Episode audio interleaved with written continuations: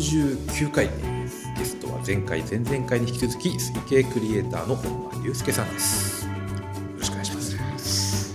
はい、じゃあちょっと時間軸をぐっと戻しまして、はいえー一度 ADA に就職されたはい本間さんが、はい、割とすぐに一旦辞める ことになったという。はい。はい、えっ、と本当にね私、まあ、入って天野にずっとついて本当しゃ天野には可愛がってもらってですねいろんな、えー恩もあったんですが会社の中でのいろいろこうミスとかもつながったりとか、はいまあ、その時まあ彼女いたんですけど彼女のこととか、はいそんなことでちょっと病んでしまい病んでしまいそこまではないですね、まあ、ちょっと申し訳ないっていうのが一番あってまあ、まだ経験は未熟ですもんね。そうですね、まとかの頃、あとはやっぱりすっごいやっぱ忙しかったのもあったし、かこうなんて言うんだろう友周りの友達の話を聞いたりすると結構ね休みがあったりとかあまあそうですね。っていうのもありはなんかこう自分の中でもこ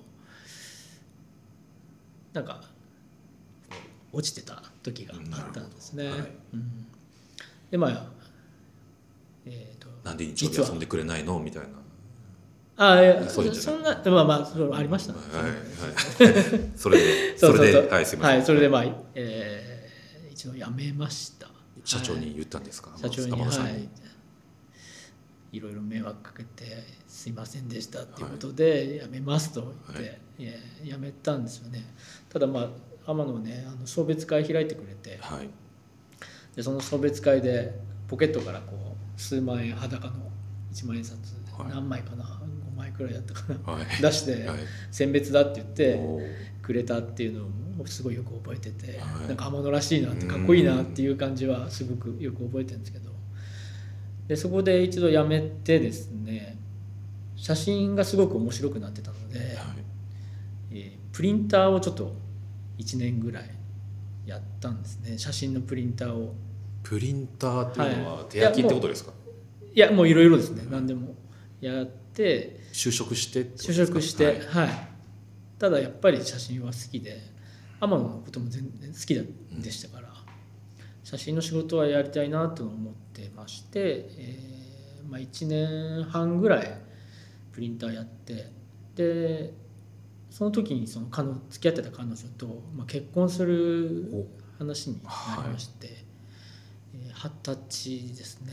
二十歳後半ぐらいかな。で、まあ、結婚するんだったら天野にはい。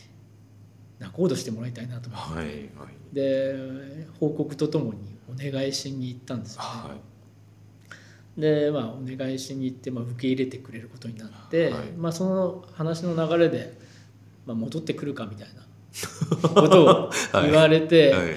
私もまあ1年半そのプリンターやってたんですけど、はい。あまりにもこう平凡その仕事が平凡でうん。ずっと部屋にこもりっきり同じ部屋にこでもって。その時にやっぱりいろんな人が撮った写真をプリントするっていうプリントそうことですね。はい。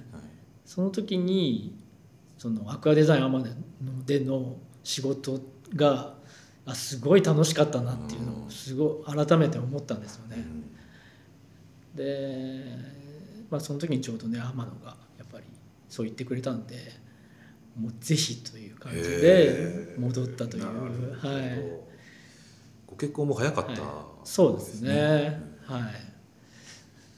それで。早すぎましたよね。いやそんな別に僕はそんな二十歳でそうですよ21早いですよねにもう20ええ長男生まれてあそうですか。ええ今二十歳ですね。21ですうーんもうその年になっちゃうという、はい。結婚した年になっちそうですね。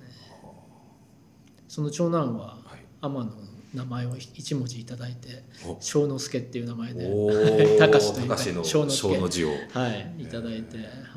まあ、デザイン系の仕事。を、今。はい、してまあす仕事というかあの学校に行ってはい。これから就職ですね、まだまだ勉強中ってことですそうですね。まあ一度はい。はい、天野さんのい受け継いでらっしゃるというか。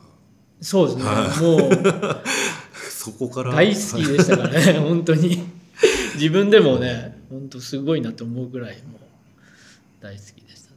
ただやっぱり一度ねこう落ち込んだ時とかあってやめて、うん。で戻ってからは、まあ、また新鮮な気持ちで。そうですね、はい。本当に。でも水を得た魚のようにうん。何でもやらせてもらってはい。まあもう本当に迷惑ばっかりかけてたんで、えーもう一生ついていこうっていうふうにその時思いましたね。まあそうです。あのあと辞めた理由の一つに私あの居眠り運転をしてはい、前回前々回にそれとはまた別にですねまた別で。はい、そのまあ彼女とダムとは違うところで、はい、朝まで遊んだりしてて、で居眠り運転をしてガソリンスタンドに突っ込んでしまうんですね。車で。突っ込んでしまい、はい、そのスタンドのメーターありますよね。ありますね。あれを倒してしまって夜中に朝ですね。さあ ザーッとガソリン流れてって。流れますね。危ないやつですね。そうですね。はいまあえ映画だと爆発するやつ。爆発そうですね。あのでもなんか安全装置みたいについてて止まるんですけど。で天野がねその日の朝一緒に謝りに行ってくれて、えお菓子持って。ーはい。本当に申し訳ないなと思ってそれ多分仕事中じゃないんですもんね、仕事中じゃないですね。はい、そのに山野さんが一緒に謝りに行ってくれた。謝りに行ってくれて本当に申し訳ないなっていう。多分こんなに迷惑かけたりうん。げんこつもらったりしてるのはお前だけだなってよくうん。言われてました、ね。はい。親のようななんか。そうですね。親よりも長くやっぱりい時間ましたはそうですよし、ねはい、本当にまあただ本当に私は大好きだったのでどこにでも一緒に行きたかったですしやっぱ天野も可愛がってくれましたよね。それでまあ世界中にもいろいろ行ったことになるんですけど。そうですね。はい。まあ世界中といってもあの私は行ったのはねアマアマゾンと中国ぐらいなんですよね。あそうなんですか。あの大体フィールドのこう撮影に行く場合って、はい。えーその国の、えーネイチャーアクアリウムのセミナーであったりワークショップをやった後に撮影に行くっていうことが多かったので、うん。何人かでこう交代しながら、まあ、行ってたんですけど私はまあ2001年に初めてアマゾンにはい。初海外で初アマゾンに天野とこ一緒に、の辺の頃ですよねさっき。そうですね。古いアクアジャーナルがありますけどはい、本当に若い本間さんが写ってる号 そうが、ですね。えーあります、はい、はい、その頃にアマゾンに行きましたね。何かい。アマゾンでのエピソード、まあいろいろあるとは思うんですけど。もうすごいエピソードはたくさんありますけどうーんまあそうですね。まあアマゾンって言っても結構ジャングルだけではないんですよね、はい、結構白いこうビーチがあったりとか、へえそうですか、うん、そういうところが川沿いに川沿いにビーチチがあるんですか。昔あのリオネグロサンドっていうのを販売したことあるんですけど、あの砂地自身がそういうところにあるものあそうですか。そのものはいを持ってきてた、そうですね。白い砂なんですけど。まあえっ、と、まあ、ブラジル行って一番大変だった思い出としては、えージャッカミ山っていう、まあ、山がジャッカミ山。はい。はい、えーブラジルのそのアマゾン川をこう遡ってどれぐらいかな。5日間ぐらいですかね。行ったところにある、まあ、山なんですけどそこはもう天野が行くと絶対に登る山なんですね。毎回はい、うん。行くともはい。う360度見えるようなはい。山なんですけど風景が、はい。周りが360度見渡せられるという。はい、で高いんですねそこだけ。そうですね、はいもう本当に恐竜の時代のようなジュラ紀のような感じのへえ風一景が。面がもう樹木でずっともう覆われて360度ですね。すごいですね。でまあそこの山登るのに大体こうその近くの村にあるところで、えー若いこうなんて言うんでしょうね。案内人みたいなのを雇現地の。雇うんですね、はい。そうしないと、まあ、道ないんで、うんまあ、雇うんですけどそのまあ村に行って、えー子供たちの写真撮ったりその案内人をこう探してった時に、まあ、天野はこう写真撮るのに、えーご褒美にって言ってこう飴とかお菓子とかはい。子供たちにあげたりはい。こうしてたんですけど、まあ、その村のある人が、えーまあ、変な日本人がいると。はい入ってきてはい。子供たちにお菓子あげたりしていると、はい。っていうのを聞きつけて。なんかある集会場に集めさせられたんですね。私たち呼ばれて行ってはい。行ったら村中の人たちがそこに集まっててはい。で私たち全員にこう囲まれたんですよ。はい。水で曜、まあ、通訳。のそうそう。長渕宏の探検隊みたいなこれ本当の話なんですけど、はいあの集められてその中心に立たされて、まあ、勝手に何やってんだみたいな感じで言われて、そこでその勝手なことやるんであればガソリンを置いてくかお金を置いてけっていうふうに言われてすごい脅されたんですよ。ね。本当にこわもての人に はい。5長老人ぐらい。みたいなんじゃなくてまあもうちょっと元気のいい。うんもうちょもっと若かったんですけど、はい。もうすっごい悪い顔してるんですよ、見るからに。はい。で囲まれてでその一緒についてったあの通訳の日本人いたんですけどその日本人がもう「やばいですやばいです」みたいな感じでもう通訳も全然してくれなくてちょっと端っこの方にね。もう逃げるような感じにいたんですよね。でその時にねこれ本当の話なんですけど、はい。天野が日本語はい。でみんなに「あの俺はあのワールドカップでサッカーでブラジルを応援してるのになんでこんなことすんだっていうことを日本語で言ったんですよ。現地の人たち現地の人たちに。えであそうした時にはい。子供たちとか奥さんとかがはい。女性の人が笑い出したんですよね。笑い出してそこからなんかその場がちょっと和んではい。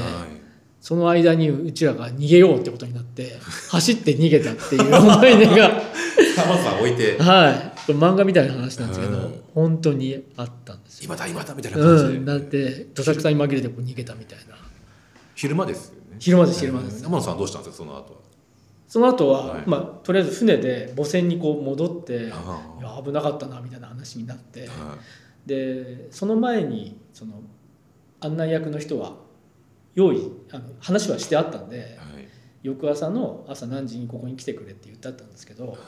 あ多分こ来ないんじゃないかって、逃げちゃってあんなうの人も、ん、まあその人たちにいろいろ言われてるだろうから多分案内役来ないんだなって言ってたら朝でもちゃんと来てくれましたね。あよかったですね。でそのえー一も。番悪い顔をしてた人は、はい。実はその丸村の人じゃなくて違う村の人だったんですよ。ああじゃあただ単になんかイチャモンつけに脅してお金とかガソリンとかガソリンを取ろうとしてたガソリンってすごい重要なんですよね、うん。船ので移動するんで。貴重なんですね。でまあそこであ集まった集会っていうのは実はなんかみんなでなんかご飯食べたりするだけの集会であって。ああもういつも行われてるそうそうそうよう。なはい、えー。はいちょっとほっとしましたけどでもほんその時は本当に殺されるんじゃないかなそうですよね、うん。なんか入り口にあの骸骨シャレ神戸 いやいうや。そんなイメージ。そんなまあね、えーそんなことはないですけどでも違い保険で別に殺されても、確かに辺は何も、そうですよね。うん、問われ罪にとられとらわれないんで。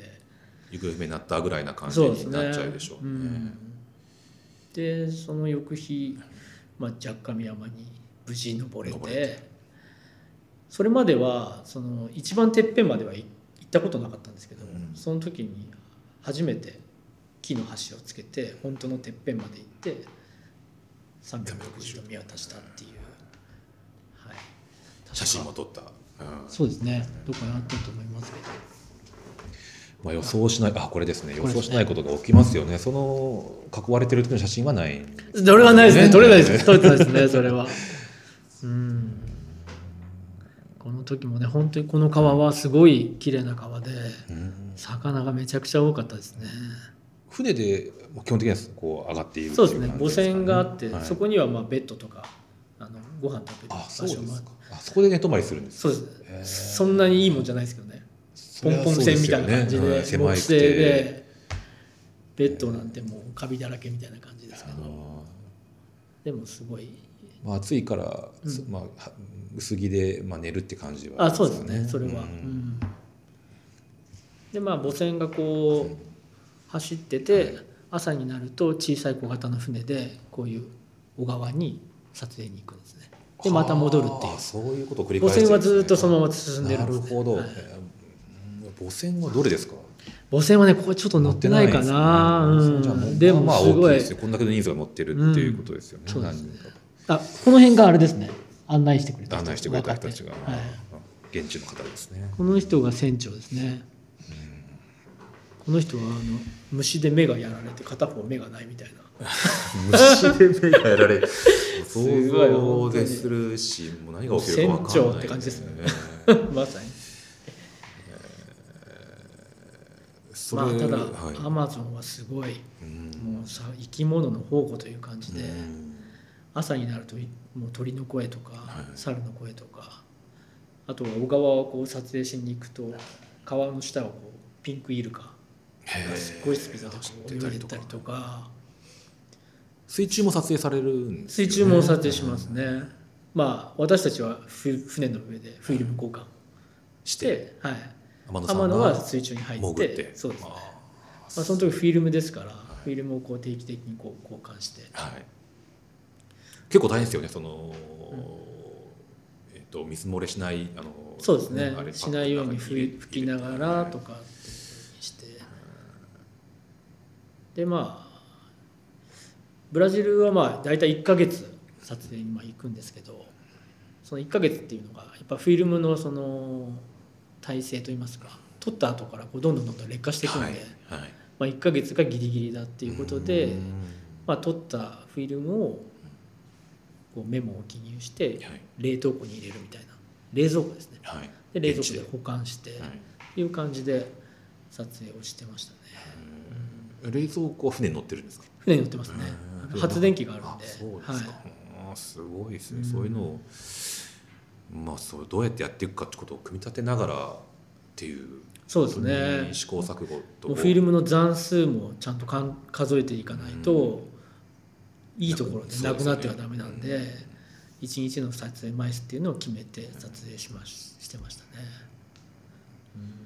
その間っていうのはまあでも本当に、まあ、日本では別として旅自体はまあお金が出ていくばっかりっていうかそういう状況ですよね。そうですね。そこでは。はい、うん。でまあ帰ってきて一気に1ヶ月分のあの現像してはい仕上がってくるんですけど。はいそこからセレクトして。そうですね。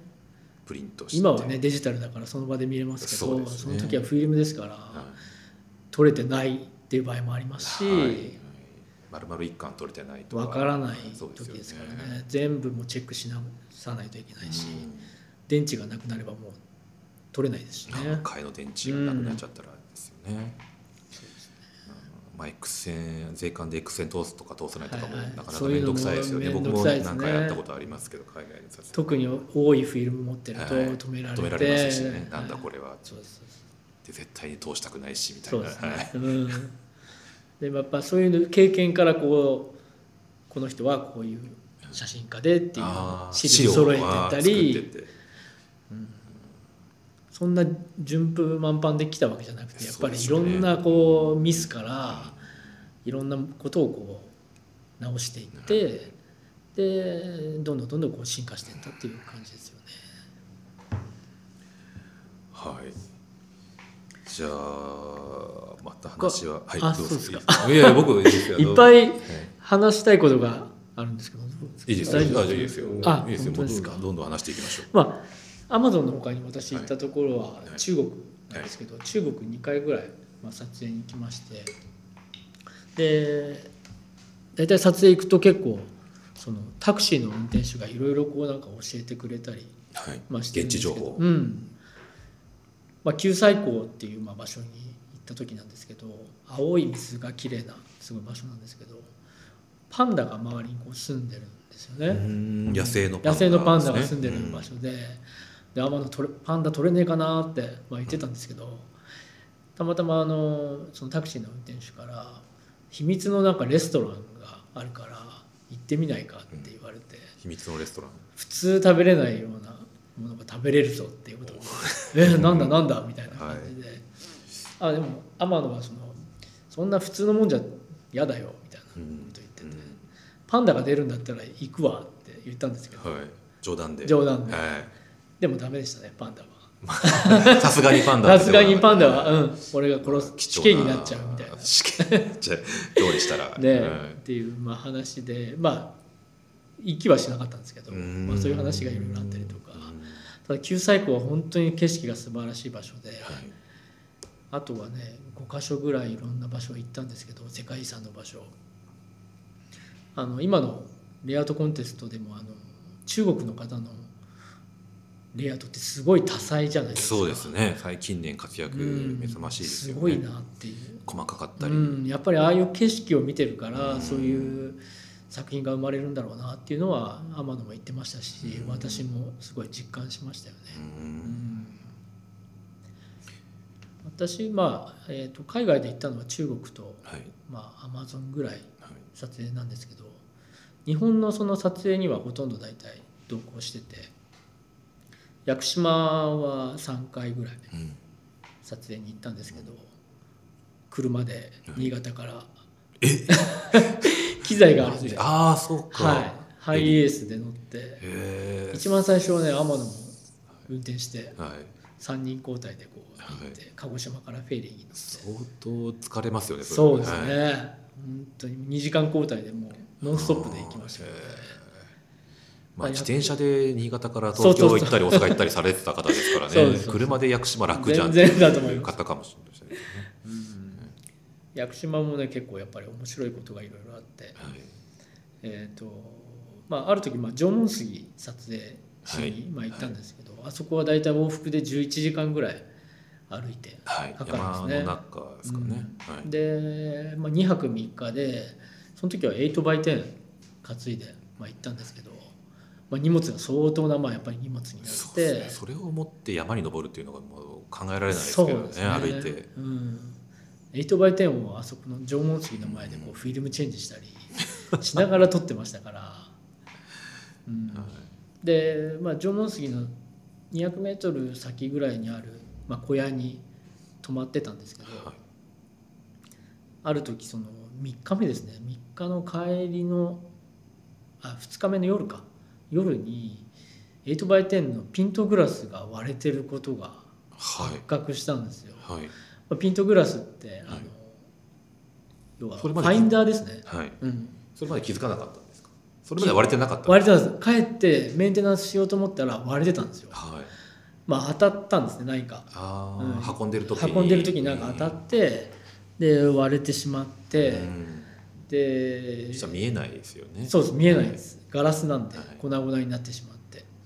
で翌日の撮影があるのにどうするんだって話になって、まあ、その小屋っていうのも8畳ぐらいのもうコンクリで作ってあるようなはい。暗い狭い。狭いじめっとしたところなんですけど夜そこでランタンつけながら 会議したんですよね3人で。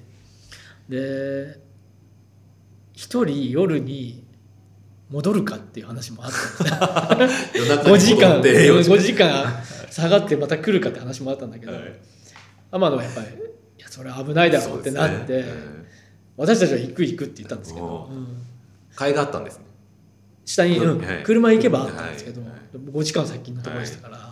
往復往復でまあ10 10時間かかりますからいやそれは無理だろうって話になってじゃあ直すかってなって、まあ、ガラスの破片をこう1個ずつ集めるんですけど細かいですからはい。集まんないし綺麗にくっつかないですよね、はい。はテープもないし、はい。でずっと悩んでて最終的に、まあ、アクリルの板があってはい。アクリルの板とゴミ袋ありますよね。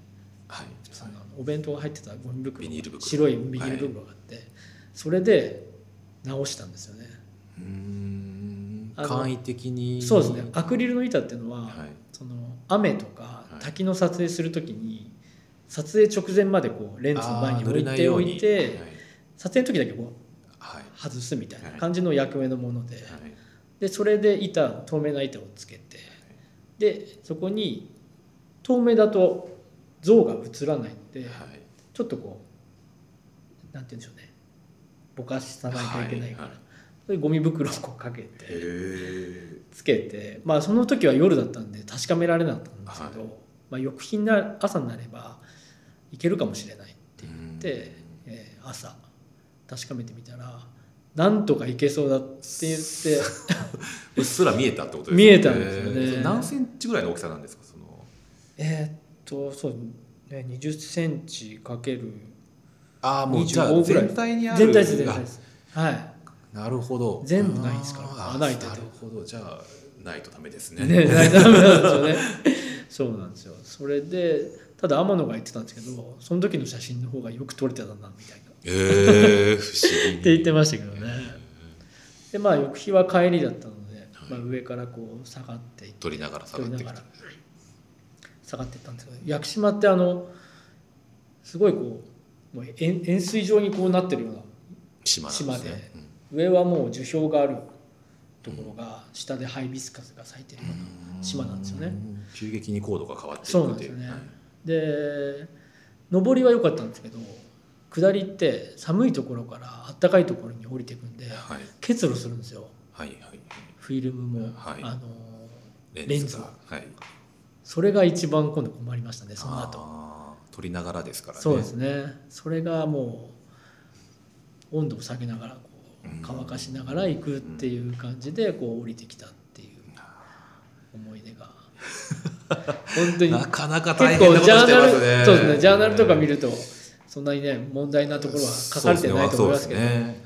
そういうのがね本当にやっぱりいっぱいあって。ね。ただやっぱそれをそれがあったからやっぱりそれを直してうん。ガラスの部分をアクリルにしたりとかはい。割れても大丈夫なようなものを作ったりとかこうボードをつけて割れないようにしたりとか、はい。改良してういって。ん、そういう改良っていうのがどんどんどんどんされていって、えー良くなっていったなっていうのは。ありなるほどそますね。の話がでもあの苦労した話とかやっぱり面白いですよね。うん。後から見ると。そうですね。はその時は大変いですよ。そうですよね。いやー本とかにまとめてほしいああ、そうですね。本当に。本間さんしかできないかもしれない。いえいえ、まだまだいっぱいあるんですけどね、こうやって話は。ちょっと長くなってはきたんですけども、えええはいっ、とそうレイアウトコンテスト世界水草レイアウトコンテストについてもちょっと触れたいんですけど、はい。はい。えーどこからいきましょうかね、まあ、さ近年傾向が変わってきてるところはあるじゃないですか、はい。はいコンテストの上位作品、うん。そうですね。一応、まあ、資料もちょっといろいろ持ってきたんですけど。あなんか資料が出てきまして、はい。ええーーまあ、ちょっとはい。レイアウトコンテストのまあはい。歴史からまあ言いますと、はい。まあ、2001年に世界水草レイアウトコンテストにはい。なるんですね。はい。それまでまあビデオとかあとまはい。あ写真でっていうのもあったんですけど、日本はい国内だけだったんですね。あそうなんですはい。ね、まあ、その時まあ300200点ぐらいのですかね。応募者数応募者はい数があって、で世界コンテストになって、えーそこからまあ2001 19カ国、まあ、はい。557作品がですね年、からスタートして、はい、スタートして。そこからずっともう上ってそうですね。2500ぐらいまで行きますよね。最高でそう2500以上超えてますね。近年はまあほぼ2000点以上前後ぐらいの感じで推移してますね。そうですね。はい。まずこの世界に世界規模にやっぱりした時っていうのが、やっぱ社内でもはい。びっくりで。揉めた。びっくりだった。揉めてはない。ない。びっくりでしたよね、それまでまあどちらかといったらちょっとこう落ち気味だった参加者のあところでそこを一気に世界にする。こう天野っぽい考え方ですようん。ね落ちてるところを逆にこう上げるっていう。上げてさらに増やしていくっていう考え方はすごい天野らしいなって思うんですけどまあ社員みんな集まった会議のところで、まあ、このコンテストを世界規模にするぞ。っていうまあ話し合った時にみんなもちょっとこう唖然としてしまって世界さんの中では決めてた決め決定事項なんですよねそうですね、まあ、発表があって、ものすごいびっくりで、どうしたらいいんだろうみいいんだろうみたいな感じでありましたけどやっぱりここはもうね天野がどんどん引っ張ってくれて、やっぱり成功して、うんまあ、ここにも確かあったと思いますけど、ははいい第1回の、第1回のはい、コンテストの。コンテストのこどれれですかね。はい。こういったイメージの。ああ、はい。これが第1回のイメージグはい。ラフィック、そうですね、はい。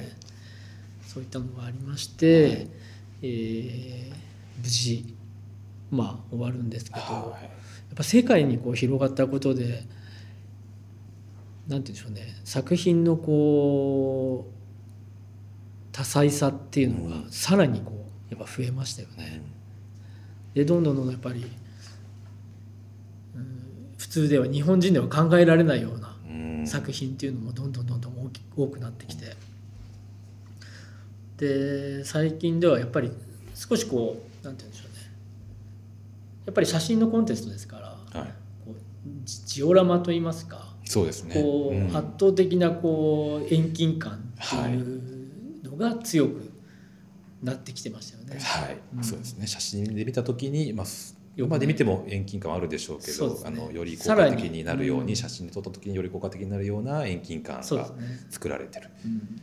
また水上風景的なジオラマそうです感ってね。ジオラいうか、マ感っていうのはがやっぱり、まあ、やっぱり強くなりすぎてきてる。いうん、でちょっと逆に自然感が失われてるかなみたいなところはやっぱりこう出てきてましたよね。水中風景としての自然感ですよね。あとはやっぱ魚の存在がちょっと薄くなってきてるようなはい、ところもありますね。ありますよね。これ今見ていただいてこれはい第1回の、えー作品ちょっと映像で見えないからあれですね。そうですね。音声だけなんで、ね。すいません。えーっとあれ2000これですね。はい。1, 1位のはい、第一回の町田さんそうですね第1回のグランプリの作品ですね。この時のやっぱ魚の存在感ってやっぱすごいんですよねで。すかね。そうでですね。魚のをすごく意識してて、はで題名も「リトルネグロ」っていう名前でい。なるほど。魚のための水槽っていうのがすごく分かる。うん、で雰囲気もいいですよねそんなに大きい水槽じゃないのに、90センチ。うんはい。後ろのその色をこう茶色っぽくしてはい。ネグロ川のようなイメージあにしてるっていうそうなんですね。うんやっぱ魚のことを考えてるなっていうのが多分一番だったと思うんですけどこういった感じが今すごく薄れてきてるなっていうのは感じますよね。えそうですね。うんはい。やっぱネイチャーアクアリウムのそのコンセプトの中にやっぱ魚にいかにこう気持ちよく泳いでもらうかところがうん。まずありますのでやっぱそういった作品っていうのが今後まあもっと増えていったらいいなっていうのは思いますよね。で今回まあ半田さんがそうですよね。昨年2018年のグランプリでは割とそれが明確に、一位はい、で示唆されたのかなと思って。まあネイチャーアクアリウムのスタイルっていうのがまたちょっと今浮かんできてるんですけどこれからまたそのねスタイルがどういうふうにこう変わっていくのかっていうのもすごい楽しみですけどはい。ただやっぱりそのこのコンテストをやったことによって出てきたこう新しい形とか表現とかそれはすごいなって思いますよね、いろいろ皆さん考えられて膨らんできたっていうのは。また多彩さが面白くもありそうですね。はい、驚きでもあり。そうですね、うん私たちはクリエイターはそのギャラリーで水槽を作る時っていうのはその見られてるところはその360度うん見られるそんでよ。うですすね。生で見るわけ写真だけじゃなくて、はい。なのでその遠近感をあまりにも強くしすぎてしまうと、やっぱりおかなんかハリボテのような形に。なりやすいんはいですよね。なのでまあ遠近感は作りながらもやっぱり360度見られてもいいようにやっぱり考えてやっぱ作ってますね。まあ、若干トリックアート的って言いますかね。あの、うんこう正面で見た時にすごい奥行きがバンってこう散らされるみたいなそうねいうことになってるうんますよね。そうですねはい。あのあとあのなんかもうレ木のレイアウトがほぼ完成したような素材が最近あの日本で見ないんですけど、はい海外の方の、えーインスタグラムとかで見たりするんですけど。えどういったあのもうそのまま水槽に入れたらあーえーはいはいはいレイアウト完成しちゃうようなうん。流木の組うん。組んだようなやつうんですかね。ああいうのもの判別が難しいんじゃないかなと思ったりそれはそうですね、まあ、私たちそのネイチャークリーム作る時っていうのはやっぱり天野から教わったことは自然のその素材をいかにこう生かして作るかっていうのが大事でその流木とか石っていうのもそれまでのこう命といいますか辿ってきたものがあるわけですよね。それをやっぱりこう生かしていくレイアウトスタイルっていうのがあの、まあ、一番なんですよね。まあ最近はねあの流木をこうカットしたりはい。切ってね。接着剤でこう貼り付けるとかっていう、まあ、スタイルありますけどそれをこうつけてしまうんであればこう自然の素材じゃなくていいんじゃないかなっていうのは思うんですよねプラスチックでもいいんじゃないかなって。やっぱ自然素材なんでそれを生かしたこう作り方っていうのは私たちはいつも心がけてやってますね。その流木の辿ってきたこう荒々しさとかはい流木の溝とかうんそういうのをこう生かすようにしてますね。わかりました。えー、じゃあ本間さんの活躍で、えー、プラントアートスタジオという。はいはい。はい。これ、まあ、まだよく僕はわからないんですけどはい。どういった活動になるんでしょうかね。はい。えー、とこれはあれですね。アクアジャーナルの1ページで今私が担当させてもらってるんですけど、まあ、水草のその美しさというかその形見せる形の面白さっていうのをに焦点を当ててまあ毎月やらせてもらってるんですけど。連載のような形になるそうですね連載ですね。はい。えー。でも写真がすごいあの綺麗でのあありがとうございます。また今までと違った新鮮なグラフィカルな美しさもあったりして、はい。あのこう飾ったりしたくなるような感じですよね。そうですね。ありがとうございます。あの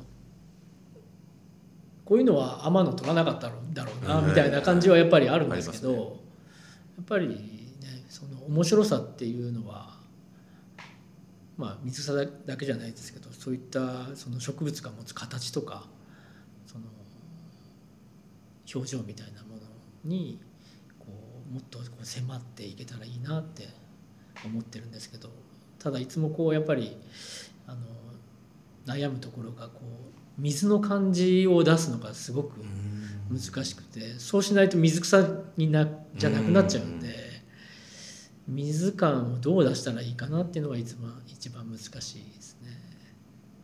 気泡だったりとか、うん。まあ、水面があったりとかで表現し水の流れとか、うん、合成とかはされてないんですか？はしてないですあね。そうですか、はい。それすごいですね。多分合成されてると思ってる人多いと思うんですけど、うんこの後ろにあるその気泡の流れとかも、じゃあそのままで撮ったとしたら結構すごいですよね。あそうですね、ん。あれはあの水槽を2段にしてはい、一つはその水草の位置。でもう一つは気泡の位置で真下からこう撮ってます。あそうなんですね、はい。下から撮ってるんですそうですね。ヒトロコティレの下からのやつもあれも下から下から撮ってるんですね。ね。どうやって撮ってるのかなってちょっとそうですね。普通、まあ、水槽の下ってあの塞がれてるんで、はいはいはい下から撮れない、んじゃあそれ写真撮影用にまあ作って作って。そうですね。なるほど。なんかこれもまた一つの活動なのかなと思って拝見してました。まああの一度中に1年でやめようかっていう話もあったんですけど、はい。ちょうどねその時あの山崎先生のはい。水草小話の連載のあの本をはい。出すとこのころで、間いただきました。はい。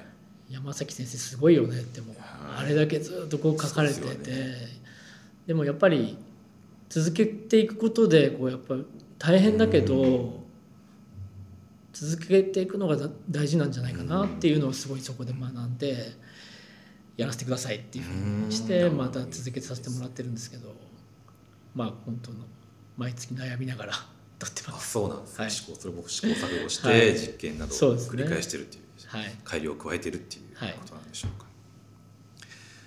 はい、じゃあいろいろ聞いてきましてまだまだ伺いたいんですけど何かちょっと言っときますか？言ってことありますか？あえー、そうですね、はい。えーまあ、今推計クリエイターとして、はい。えー会社の、まあ、クリエイターの中で上でやらせてもらってますけども、はい。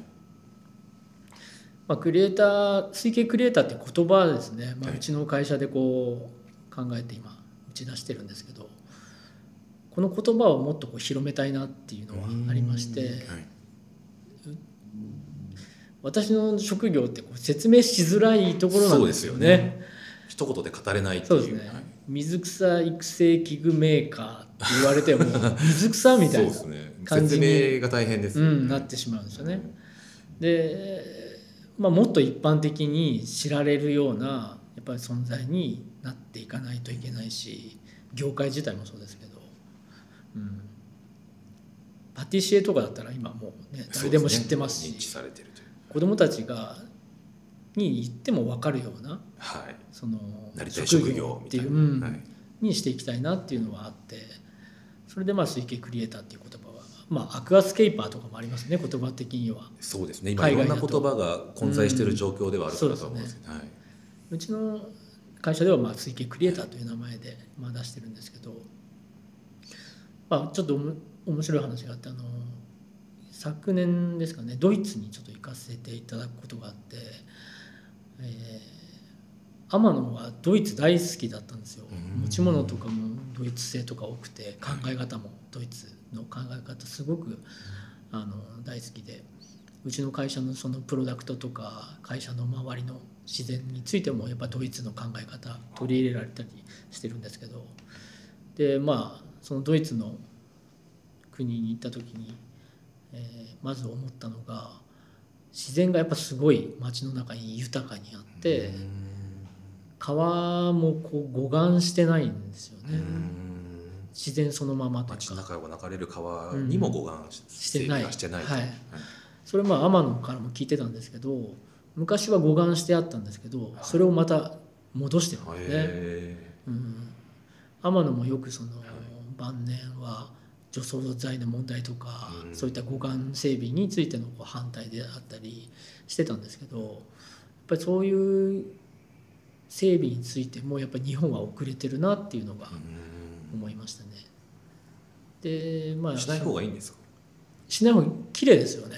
綺麗ですし植物生がそこにき生えたり。生き物も豊かになりますよね。水もきれいにもしかしたらうんなるんでしょうか、そうですね、なんでそのドイツ行った時にそのアクアリウムのそのイベントでまあ伺って、まあ、水槽を作らせてもらう時があったんですけどドイツって法律でそのペットの法律が厳しくて魚についてもあるんですよ。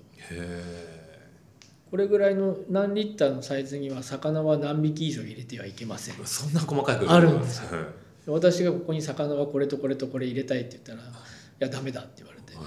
ここは3匹までだ。でそれは後でドクターが確認しに来るから勝手に入れないでくれみたいなじゃあやっぱり密集させるとストレスをためるそう魚にかわいそうっていうことですよね。日本ないですよね、ないですね、まあ犬とか猫はまだあるかもしれないけど、魚ってなるとない。ちょっとペットとして認められてるか認められてないかぐらいのラインにいるっていう,、ねはい、エビとかもそうですけどね。ない日本はないですよね。ただドイツにはやっぱりあって、うん。そこはやっぱすごい先進国だなっていうのは生き物のことをすごい大切に考えてるっていうのは本当思ま魚も飼育してるとあの賢いっていうのがやっぱり分かるんで。ああそうですね。まああのなんですかね一般的なイメージだと、うん。なんかあんまり賢くないそう何も見えてないうん分かってないみたいな感じかもしれないですけど、よく見てますし、うんよくいろんなあの誰かってことを覚えてますし、うん水槽の前に立つ人のこと。を、うん。結構賢いなってそうですよね。うん、でまあそのイベントで、えーまあそうですねあの学校の小学校の先生がはい。そういうイベントに子どもたちを連れてくるんですよね。はい。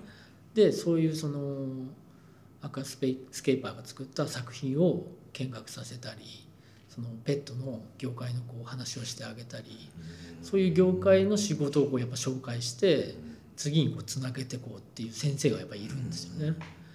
日本では授業でね、はい。そういったイベントに連れていくっていうこと自体やっぱりなんかね抵抗あるのが、まあ、あんまりないですよね。水族館はあるかもしれないですけど。イベントはねないですよ、ね、なんかホタルのイベントとかそういうのはありああますよそうですね。最近は多くなってるかもしれないですけど、まあ、そういうアクアスケーパーっていう仕事っていうのもやっぱり持ってる人がやっぱりいると、なので日本でもそういった仕事を目標に頑張ってくれる子たちが増えればいいと思ってますし、そうしないとやっぱり業界もこうどんどん縮小してきますし、うん、っていうのはやっぱり最近特に意識してますね。じゃあ本間さんも浜田さんみたいにもうちょっとこう表に出ていくというかそうですね。出ていってそうですね。いつかやりたい。トルマリン BC って言ってどんまあそういうイベントが昔あったんですけどそうですね。なかなか革命的なそれこともうんそれそれも革命的なことをされてたなと思うんですけど うん。はいやっぱまあそのネイチャーカリウムをやっぱ通じて水草とか生き物とかその生態系ですとかねそういったものについてこう興味を持ってもらえるだけですごくいいことだと思うんですよね。特にやっぱ水草っていうのはその水中で光合成をしてその光合成が見れるっていうのがすごくいいところで漠然とこうね緑が光合成してるっていうのはありますけどそう見えないですからね。そうですね。地上にいると。うん。想像でしかないというか確認できないですよね。視認できない。水中でやっぱそれを光合成っていうのを確認できてそれで魚たちが生きてるっていう。そういうのをやっぱり子どもたちとかそういった、ね、若い人たちに学んでもらいたいなっていう。それから地球環境をそうですね、うん。考えるにあたりやっぱりすごいいい学習ツールですよね。そういうことをしていくのがやっぱり私の使命かなっていうのは思ってます。はい、ありがとうございます。長々とお伺いしてきましたが、えー今後の本間さんメディアの活躍、はい楽しみにしております。ありがとうございます。またあのいつかご出演お願いしたいと思いますあぜひよろしくお願いします。